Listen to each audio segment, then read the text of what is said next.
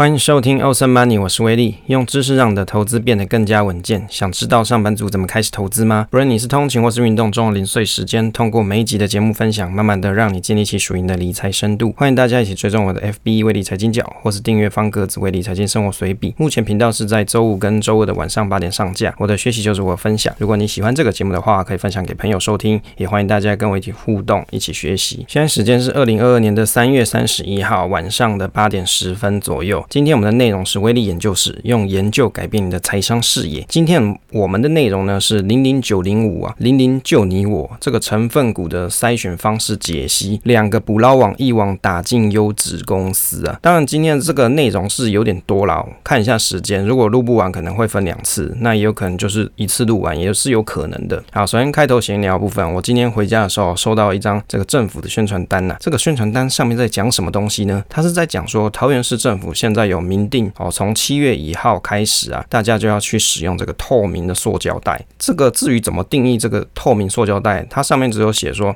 你不要用那种黑色或者乳白色那种那种垃圾袋，让人家看不到里面内容是什么。大致上，你只要是透明的塑胶袋就可以了。那我就很纳闷啊，像这种政策不是很奇怪吗？如果我拿了很多个透明塑胶袋，然后把每个垃圾都装一小包一小包，通通塞进一个大的透明塑胶袋里面，我相信啊，你可能就算你有千里眼，你可能也看不见里面。到底有什么东西？所以我就搞不清楚这个政策到底是要干嘛用的。如果说是要鼓励人家，哎。你要做资源回收嘛？那应该比较好的方式应该是鼓励大家哦，比如说我把这个资源回收的这个价格啊，回收价把它提升一点，那让大家都可以把自己手边的资源拿去好好的做回收。我相信这可能是比较正向的。那如果只是单方面的希望说哦，大家垃圾袋啊，你都要弄透明的，让这个资源回收人员啊，或是收垃圾人员可以一目了然说，诶，这里面到底是放是不是资源可以回收的东西的话，那我觉得这个政策就是真的是蛮瞎的，就感觉是一个。怎么讲？掩耳盗铃吧，就是我反正我只要是透明的，外面那一层是透明的就好，它里面看不看得到那个再说。哦，它的政策大概给我的感觉是这个样子。诶，不知道各位的自己的县市是不是也有类似这种政策呢？你觉得这种方式真的有达到可以让资源回收更好的目的吗？当然，我之前有听说桃园市政府也有考虑说，是不是要采用像台北市那种随袋征收，就是你要买专用的垃圾袋来丢垃圾。可是现在好像还没有推行这个，首先先推行的这种哦，请你使用透明塑胶。胶带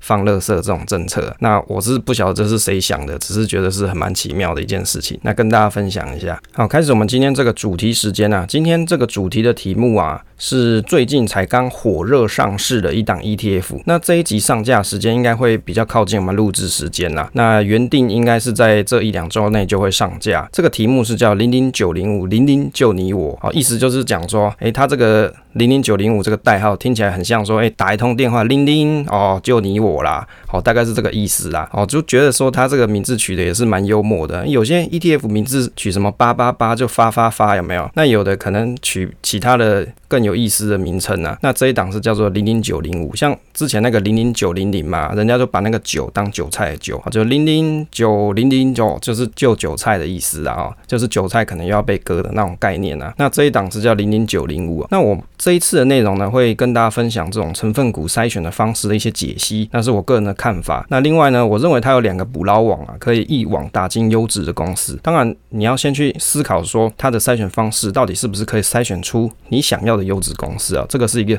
比较重要的这个题目啦。首先呢，一开始前言的部分啊，这一档 ETF 其实还蛮有趣的。我看了很多这个 YouTube 啊，或者是布洛格介绍，像是清流君嘛，最近很红嘛。那还有这个游艇号啊，还有财鼠兄弟跟 Mula 的这个影片跟 Podcast 我有听过，那有看过。不过我感觉跟我读到的公开说明的方式，认知到内容有一点点不一样。大部分的人的解读啊，就是这些布洛格啊，或者是财经的博主啊，他们所讲的解读的内容啊，比较偏向是介绍因子投资是什么。而对于这一档台湾指数公司特选 Smart 多因子指数的介绍，其实很有限。当然，因为它的公式很复杂啦，我相信可以写成一篇论文来说明它的。计算方式可以当做研究生的研究论文来做了，毕竟它就是一个有研究数据所生成的一种指数嘛，不太可能说借由一则短短的影片，你看 YouTube 影片又很短，可能就是十分钟、十五分钟，如果你这个时间再超过一点，可能想看的人就会更少了。那或者是你要用一篇简短的文章啊，去把它描述清楚，好像也是有点困难。而且其实它所揭露的公式啊，并没有交代得很清楚前因后果的关系，因为它用了很多代数嘛，大家以前有去算过数学你就知道，它用了很很多变数去代称某个东西，所以啊，它的解读上就更加的困难。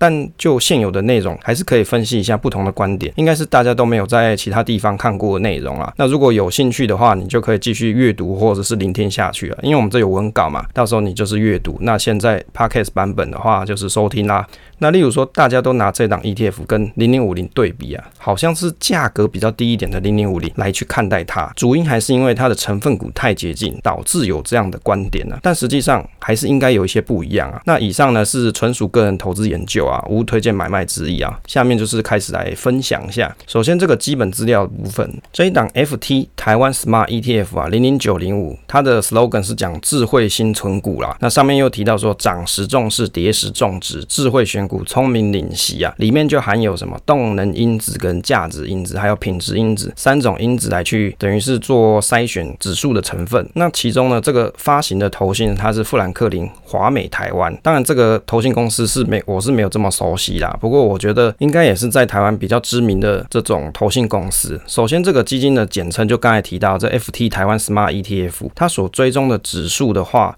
是由台湾指数公司所发行的特选 Smart 多因子指数。那其实。一般来说啦，指数公司它会先发行指数，那投信公司呢，它会去看哪些这种指数是属于它现在想要销售的方向的话，它就会去找指数公司去签约。那也就是它会去跟台湾指数公司去买了这一档特选 Smart 多因子指数的授权。那当然啦，一个指数它不一定只授权给一家投信嘛，就像台湾五十指数，它也授权给富邦嘛，也授权给元大一样。只是目前是只有富兰克林、华美台湾在使用这一档这个台湾 Smart ETF，也就是台湾。指数公司的特选 Smart 多因子指数，那这一档指数呢，它是属于季配，有没有？现在这个大家都很喜欢季配，为什么？因为首先有些大户他可能一下砸几百张的，他就会很 care 那个所谓的二代健保。哎，你就觉得奇怪了，为什么这种二代健保啊，有钱人还这么 care？哎，人家是有钱人，他为什么会变成有钱？肯定是有一些原因嘛。大部分的有钱人，他可能比你各位我更爱钱呐、所以能省则省啊，他只想把钱花在刀口上，让钱滚更多的钱啊。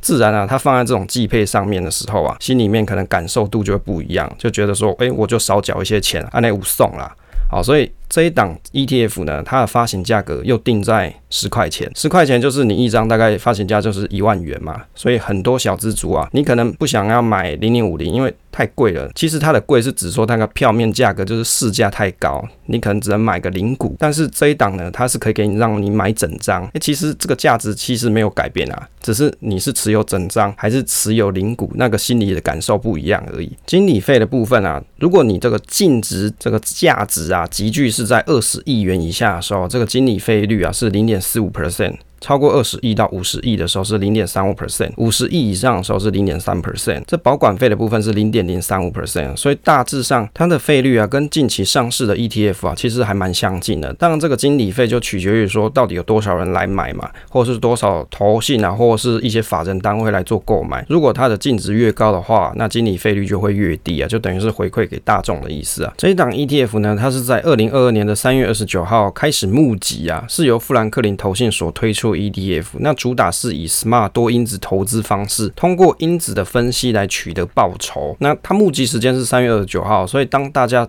听到这一集的时候，应该是可以来买啦。那至于它上市时间啊，我在官网还没看到，也许是在四月或是五月的部分呢、啊，就等这个官网的公告。这个多因子的特色，其实简单的说起来啊，其实这种多因子的东西啊，在现在市面上 ETF 其实有很多。例如说，你看像是用公司治理，那治理它也是一种指标嘛。那你要用 ESG。那它也是 ESG，也是一种指标嘛，所以你要用高股息、直利率，那直利率也是一种指标，它也是一种因子的这种概念，等于就是，如果你今天你自己做股票筛选的时候，你肯定也会设定很多的。这种筛选方法，像一些存股书啊，它上面也会写说，哦，它可能要几年配息率怎么样，那值利率要多少，那它的 ROE 要多少，类似这种概念，它其实就是因子的投资方式，只是大家你平常在用，你没有发现而已。其实广义来说啊，在台湾大家很喜欢买零零五零嘛，那零零五零它就是看市值前五十大的公司所筛选进来，像这个市值啊，它应该也算是因子的一部分部分啦。不过这是我初步的概想啊，那也有可能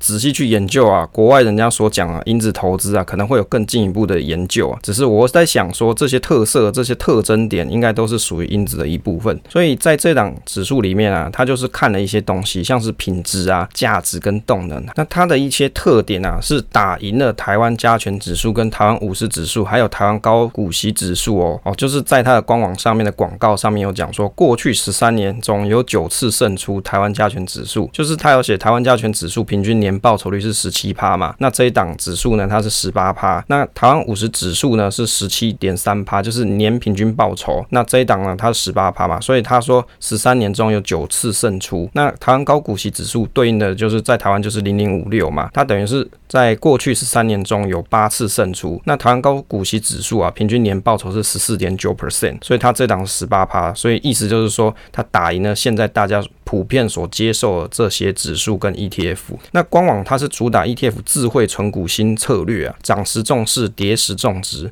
季配息的方式，强调回测过去十三年平均报酬率的这种十八 percent 啊，去打赢了台湾五十指数的十七点三趴，跟台湾高股息指数的十四点九趴。其中它有提到配息的特色是讲说追求收益啊，股息再进化以及台股智慧存息的一些新策略。接着看一下台湾指数公司的回测啊。当然，因为这一档指数它发行的时间啊不算太长啊，从台湾指数公司上面所看到，它的发布日呢是从二零二二年的三月一号开始，基期是从二零二二年的二月二十五号开始，等于是说它其实没有足够的时间可以让你去看它的表现。但是在台湾指数公司，它有提供回测的数据，这个回测数据啊，大概可以查到二零二零年九月开始，等于它利用这一套算法，它可能有用一些历史资料 database 去回测绩效。那就我比较的结果来说啊，就特选 Smart 多因子指数它。的报酬指数啊，跟台湾五十指数的报酬指数，以及台湾高股息指数的报酬指数三个去叠加在一起去看的话，看起来回撤的报酬率啊是打赢大盘。确实用台湾指数公司的数据去比较，绩效是比零零五零的指数好一些。不过啊，观察一下它的跌幅似乎也差不多。例如说你去看，比如说像是在二零二一年的时候五月嘛，那时候会有一个比较大的跌幅，台股的部分啊，那所以去看了一下它跌幅好像也差不了多少，波动率啊对比台湾。高股息指数来说啊，还是比较大一些啊。就看图说故事是这个样子。接着来分享一下它的筛选机制啊。这个筛选机制的方式啊，其实在很多这个投资理财的创作者他们有做一些分享啊。那我就分享我自己的想法。它筛选的内容其实有像是品质因子、跟动能因子，还有价值因子这些方式的公式去筛选。当然我没有去读过他仔细的一些论文啦。那我相信这些论文你要去读的话。那又可以再做一集节目之类的。那这一档 ETF 的筛选方式的细节，大家可以去参考台湾指数的公式的说明。不过我相信啊，看完的朋友啊，应该也看不懂它的公式方法。相较于零零八七八或是零零九零零，在我们先前的节目有跟大家做分享跟介绍嘛。那对比他们的筛选公式的规则来说啊，这一档 ETF 的筛选方法应该是复杂的多啦。当然啦，零零五零的特选多因子指数筛选方式看起来很复杂，不过啊，可以简单的解读一些项目啊，跟大家分享。其中它里面有提到价值因子指标，它有看哪些东西？例如说是营业的现金流啊，对股价比，或者是。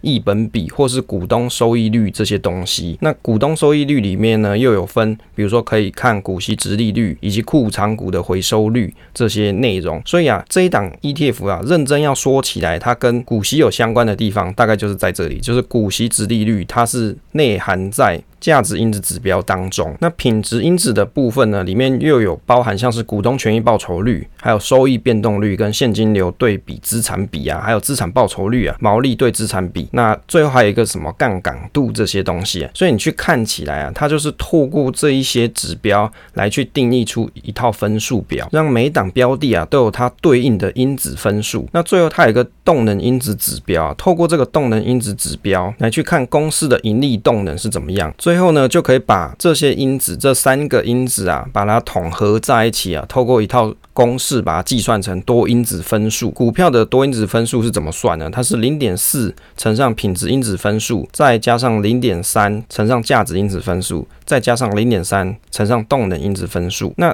其中呢，这个多因子分数的计算啊，你去观察品质占了零点四。价值跟动能因子各占了零点三啊，加起来就是一嘛，也就是说品质占了四十 percent 的意思啊。这个多因子分数啊，以股票的品质为主要考量，也就是股东权益报酬率 ROE 跟盈余成长率，还有现金流量对资产比跟资产报酬率、毛利对资产比、杠杆度这些方式做出的品质因子，代表体质比较好的公司。在解释排序方式之前啊，其实应该要先来看一下什么叫做分位数，因为我去观察了这一档指数的说明书啊，里面。里面就有提到什么分位数啊？威力很久没读书了嘛，哦，这是书读的少，不要骗我，讲什么分位数，所以我又看不懂，我又去研究一下，复习一下，可能我以前有读过啦，可能忘记了。这个分位数啊，其实它是一种数学表达方式，是代表说你数列是由小排到大。例如说，第一四分位数又称作小四分位数，是从小到大排列后的二十五 percent 的数字。那从第二四分位数啊，又可以称作中位数。那数列由小排到大后的五十 percent 的数字，以此类推啊。第三四分位数又称作大四分位数，就是数列由小排到大后七十五 percent 的数字。有了这个概念啊，你才好理解指数排序的方式啊。听完有没有晕倒？好，简单的来说就是讲，如果你要去讨论分位数的话，它是一。一一个数列，那这个数列是由小排到大，你可以概率的先把这个数列啊切成四等份，那这个前二十五 percent 就第一等份嘛，其中第二等份呢就是由小排到大的前五十 percent 的意思啦，那最后呢，第三四分位数就是等于等于是由小排到大前七十五 percent 的数值啊，就是所谓的大四分位数，大概是这个样子啊。因为它的排序方式里面就有讲说啊，它是选取通过流动性筛选股票中发行市值大于等于二十五分位数者为候选名单。那这个候选名单呢，是在母体发行。市值权重里面啊，大于一 percent 者无条件加入哦。这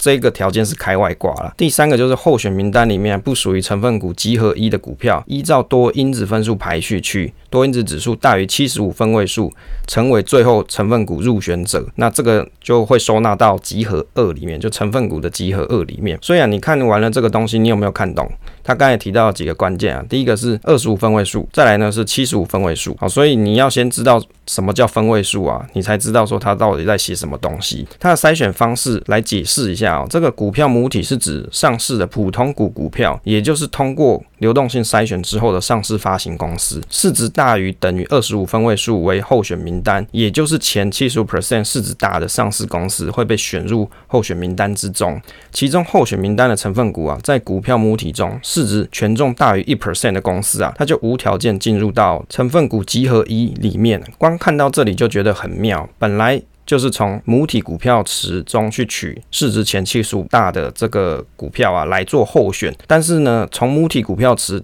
挑选市值更大的公司，无条件放到股票集合一当中。以三月二十九号来观察，台股大概就有十三档左右，也就是在台湾的市场里面，你去计算市值占大盘的比重超过一 percent 呢，就会被它收纳到集合一里面。参考台湾证券交易所。这个发行量加权股价指数成分股啊，即市值比重里面呢、啊，就可以去看出这十三档市值大于权重一 percent 的公司啊，在三月二十八号我们观察日的时间里面，大概有哪十三档？像台积电哦，占了二十八点八 percent，联发科三 percent 嘛，鸿海大概两 percent，中华电一点七八，还有台塑化啊、富邦金、国泰、长荣、南亚、台塑、联电、台达电、中钢这些大概都是一 percent 以上的。接着，如果说不在股票集合一里面的成分股啊，它就会利用多因子分数排序出来，那多因子分数大于七十五分位数的就入选，因此分数比较高的前二十五 percent 的选手啊，就会进入到了股票集合二当中。简单的来说啊，就是从股票池当中抓出两个集合，集合一跟集合二。集合一主要看市值，集合二主要是看多因子分数。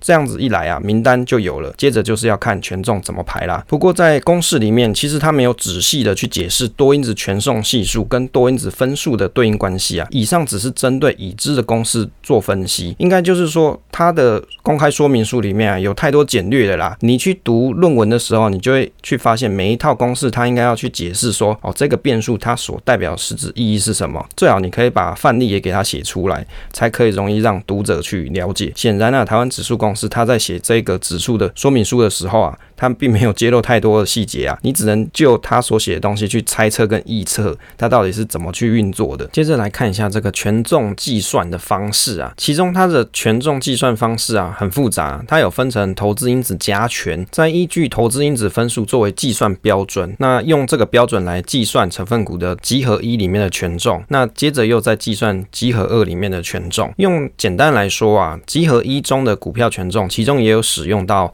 多因子权重系数，那集合二的股票权重呢，是使用扣掉集合一的总权重后剩下的权重。这个听了啊，头脑都会烧掉，有没有？数学公式其实很复杂，不过用白话来解读，就是集合一跟集合二都有使用到多因子权重系数做权重排列。多因子分数啊，权重系数越大，那权重就越高。其中呢，它还有设定。权重上限不得超过三十 percent，如果超过就会依照权重的比例分配给剩下的股票，就是有超出的部分啊，再按比例分配权重的意思啊。对于很怕台积电独大的投资朋友来说，就会喜欢这个设计；但对于追求更好报酬的朋友啊，就会觉得卡这个上限不太合适啊，应该要忠实的反映市值占比对应的这个绩效才是正确的。好，由于时间的关系啊，剩下关于零零九零五的优点、缺点啊，还有筛选方式总评啊，会在下一次。是跟大家做分享啊，所以就今天的题目来说啊，我们刚刚有提到说，两个捕捞网一网打进优质公司啊，所以它它到底有什么捕捞网啊？有哪两个呢？其实一个就是所谓的市值，另外一个呢就是使用因子投资。虽然说它有两个捕捞网，不管你是用市值占比大于一 percent 的就入选集合一的这种方式之外啊，其实针对集合一，它还是有用因子分数啊去做权重的排序啊，所以不管它是用捕捞网。一跟捕捞网二啊，其实它都有用到因子投资啊，所以你看零零九零五啊，它。不是只有依据市值占比之外哦，所以你看有很多 YouTube 他在解释的时候啊，可能没有仔细解释到这一块啊。当然，大家也可以去看公开说明书嘛，就是指数的公开说明书，你自己去看一下，去理解一下，看你想的跟威力想的是不是一样啊？好，今天我们节目呢就到这边啦。结尾的部分啊，请大家可以分享给朋友收听啊。那你也可以来威力财经角 FB 逛一下，看一下有没有追踪一下，按一下追踪啦。那谢谢大家收听这一期节目啊，希望对大家都有一些帮助，可以订阅支持这个。频道与留言分享总是单纯的快乐，期待下次再见。